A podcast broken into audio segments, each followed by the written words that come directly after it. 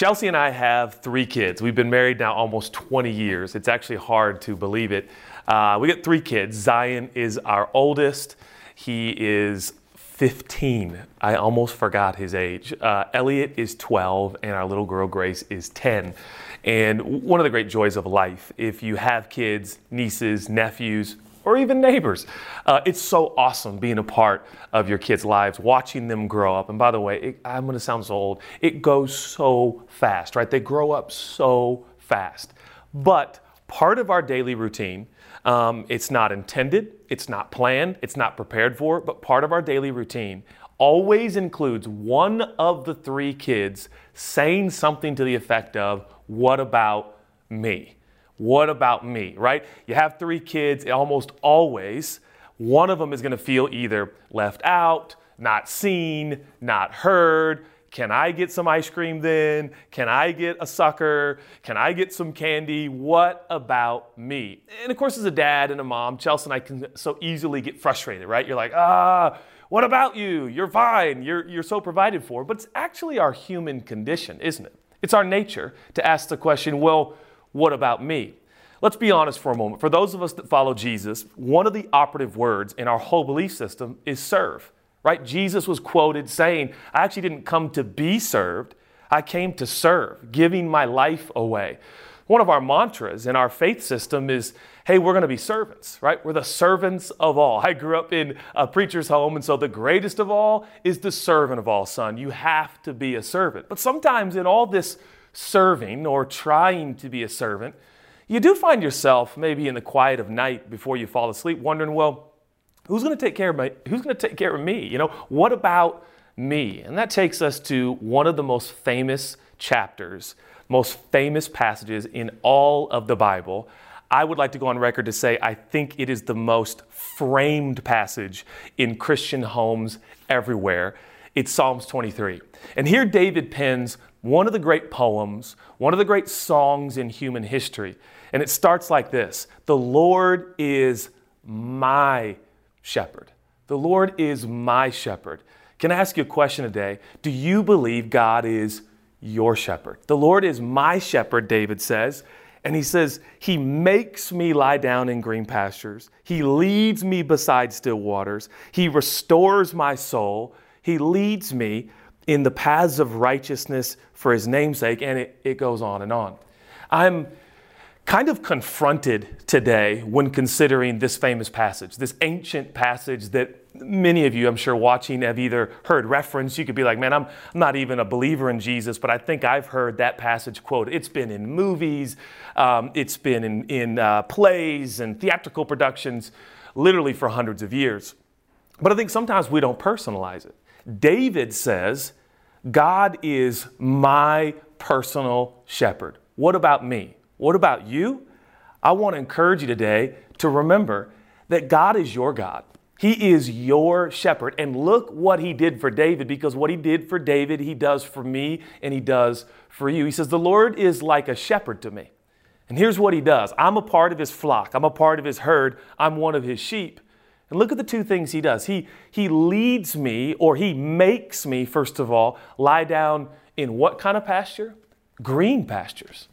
Green, well, what pastures that are green are good eating for sheep. And then it goes on and says, He leads me not by rushing waters where it's hard to drink for the sheep, but He leads me beside still waters where I can freely drink. I do not think life is easy, we're going to talk about that in a moment. And there are really challenging seasons ahead. But can I just ask us a question? And sometimes the greatest hurdle is actually accepting that God is good and He wants to do you good.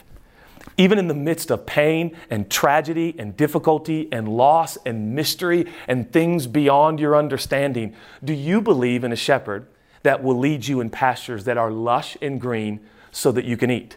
Do you believe in a shepherd who won't lead you by rushing waters, but will lead you by still waters where you can easily drink? This tells me something about God. David, in this poem, in this song, is revealing for us the nature of our God. God is inspiring this song written by David. God is telling us something about his nature. He's like a shepherd.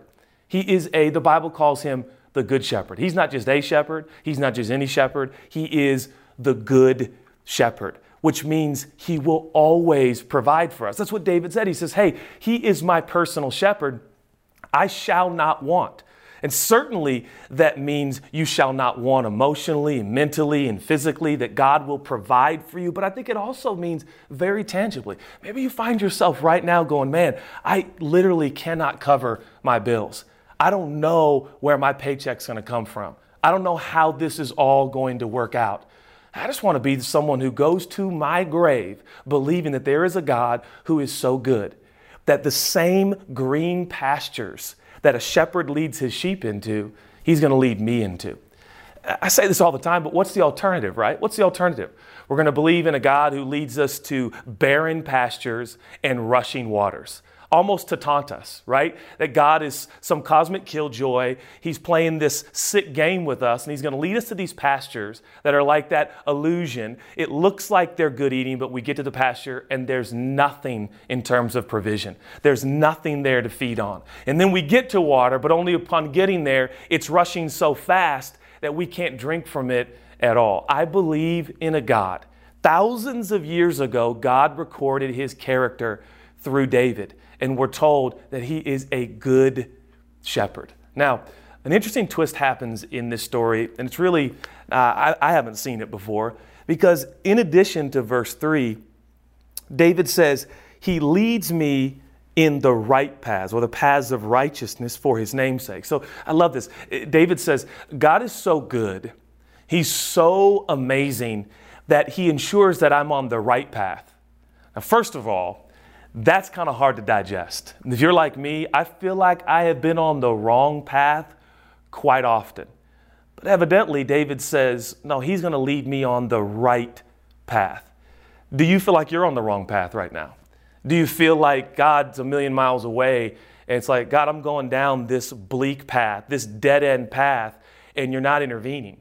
You're not interjecting. You're not involving yourself. I can't be on the right path. I think one of the primary reasons we conclude we're not on the right path with God is our surroundings, the elements. It seems not enjoyable. It seems not fun. It seems painful. It seems difficult. Look at this for a moment. Talk about a paradox. David says, He leads me in the right path. And the very next verse says, even though I walk through the valley of the shadow of death, I will fear no evil. Wait a minute, David. Make up your mind. Are you on the right path or are you on the path to the valley of the shadow of death? Which one is it? Evidently, it's both. Evidently, you can be on the right path and still be going through the most difficult steps and season in your existence. But if you're like me, like normal people, right, you conclude this can't be the right path because the right path would be painless. The right path wouldn't be hard. The right path wouldn't be dark. The right path wouldn't feel like I'm in the shadows. The right path would be the sun is on my face, everyone's happy, it's jelly beans and ice cream, full of laughter, life is good. That's the path. When we say right path, that's the path I want, right? The right path is the path I want. I want pain free. I want, I, I want no problems, no challenges, no difficulties. But David gives us ancient insight into this path that God leads us on. And how many know Christianity is not a dogma? It is a it's a journey of following Jesus down his path. And evidently his path is right. But his path is not always without pain and challenge and difficulty. It's been said, bear with me, it's a little bit of a cliche, but if you're going through hell, my dad used to say, just don't stop. Just don't stop. And can I encourage you today? Don't be so quick to jump to conclusions. This, I must be doing something wrong. Now, sometimes you're doing things so right, and that right path sometimes has some very difficult turns some very challenging seasons. And this leads me to uh, kind of the concluding observation I want to talk about. It says, even though, even though I walk, I'm on the right path, but that path leads me through the valley of the shadow of death. I'm not going to fear evil, for you're with me. You're with me. You're with me. Can we just stop right there and make one of the most important observations, um, well, in the history of mankind, to be quite frank? Uh, you are not alone. Hey, what about me? All right, you sound like one of my kids. You feel like that. I felt like that all the time. What about me, God? What about me? I'm trying to do what you want me to do, trying to serve people. Are you going to take care of me? And one of the most important answers from God is He will never leave you nor forsake you. Now, that's a promise. That doesn't always mean that we'll feel Him. That doesn't always mean that we will know that we know that we know God's with me. I've done this so many times in those seasons where I'm like, I feel alone, or I feel like God's not with me. I'm like, God, give me a sign. Give me a sign. You know, I'm looking for anything a hummingbird, you know, an eagle, whatever it is. God, give me a sign. And oftentimes there is no sign, except there is a promise in the Bible that, that I'm not alone. Even when I feel alone, even when I look like I'm alone, I'm not alone, for you are with me. And then David writes something that's really interesting. He says, Your rod and your staff, they comfort me. They comfort me. Now, I don't know a lot about sheep and shepherds. I didn't um, grow up uh, with, a, with a lot of agriculture and farming and, and these types of things. I don't even really know how to talk about it. But I know enough to know that the staff with the herd of the sheep, um, I don't know if it's a pack or a herd, by the way, so I, but I think a pack is wolf and herd is sheep. Uh, but I may not have that correct. But, anyways, I know that the staff is there to guide the sheep, right? It's there to kind of, hey, if the sheep are getting wayward, the staff is there as a, as a guide. And so it's like, okay, the staff comforts because it guides. So God's saying, hey, I'm, a, I'm one who guides you. I will guide you and lead you and comfort you that way. What a promise. Again, David's saying, this is why I'm not afraid when life is bleak and dark and difficult and painful because you, like a shepherd, have a staff and you will guide me in my wanderings. You'll guide me when I'm getting off track and you'll keep me on the right path, as painful as it may be. But then David says, I'm not just comforted by the staff, I'm comforted by your rod. And I'm like, well, how does the rod comfort the sheep, right? Because the rod is for discipline. And of course, it becomes clear if you look at the shepherds that the rod's actually not for the sheep. The rod is for any, any outside element, particularly other predators, who would try to prey or hurt the sheep. In other words, David is saying, God is going to fight for you. God is going to resist your enemies. God is going to eliminate predators that will harm you and hurt you. I love this one verse. It says that God will rebuke the devourer for your sake. Man, do you feel like there's an area in your life where you're just, things are just going out, nothing's coming in? You just, maybe that's resource. It's like constant outflow of resource, and you can't find income, you can't find provision. I want to encourage you. I believe in my shepherd. God is your shepherd. He will rebuke, He will beat off the predators in your life. And of course, not specifically talking about other people as much as just things that oppose us. And this life is difficult enough. And oftentimes it's like you can't keep track of your money, you can't keep track of your finances. You're like, why is money just going out? These bills cost so much, life is so expensive, this is so difficult, and I can't seem to catch up. And then tax season rolls around, and you're like, I don't even have, this isn't, you know, gonna work. David says, wait a minute, what I've learned about God is that he will rebuke the devourer. He is a provider, but he will also fight for us. That's amazing because you know the scripture goes on later in the New Testament to say that the fight that we fight is the fight of faith. We're not called to a fight physically, we're called to a fight to trust, to rely. Can you and I trust in this good shepherd? Can we trust that? Can we believe? Can we expect, hey, I'm going to have green pastures? I'm going to have still waters. Man, for me in this life, and the older you get, the more you're exposed to pain, calamity, difficulty, challenge. Uh, I feel like in so many ways, Churchome has been in a season where so many of my friends, even leaders in our community, are going through some of the most difficult circumstances, loss, pain, and mystery that many of us have ever gone through. And you start to wonder um, maybe the green pastures aren't real. Maybe the still waters aren't for me. Maybe God won't use the rod to protect me. Um, maybe I've done something wrong. Maybe it's true for everybody, but it's not true for me. And you find yourself like, like my kids going, Well, God, what about me? Guess it doesn't work for me. Man, I've heard people over the years tell me things like, and I certainly don't blame them for saying this, but hey, man, it, works for you, and that's cool. I respect that. This works for you. It's just not for me. And of course, I have the utmost respect for people and their choices in this life, and I, I love that about this life. We, we do have free will.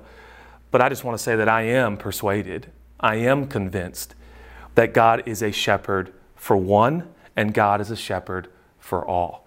David says, The Lord is my shepherd. Can you and I believe today that He is our shepherd? Jesus is my shepherd. Even saying that, right, just feels like there's, there's strength and energy. Jesus is my shepherd. Jesus is my shepherd. What does that mean? Um, I'm not going to be in need. I'm not going to be in need. That God is going to be my provider. And though I will go through some valleys, He's going to put me on the right path. I mean, that He's the shepherd. Sheep, no disrespect, sheep are not the smartest animals in the world in the animal kingdom, but the shepherd is good.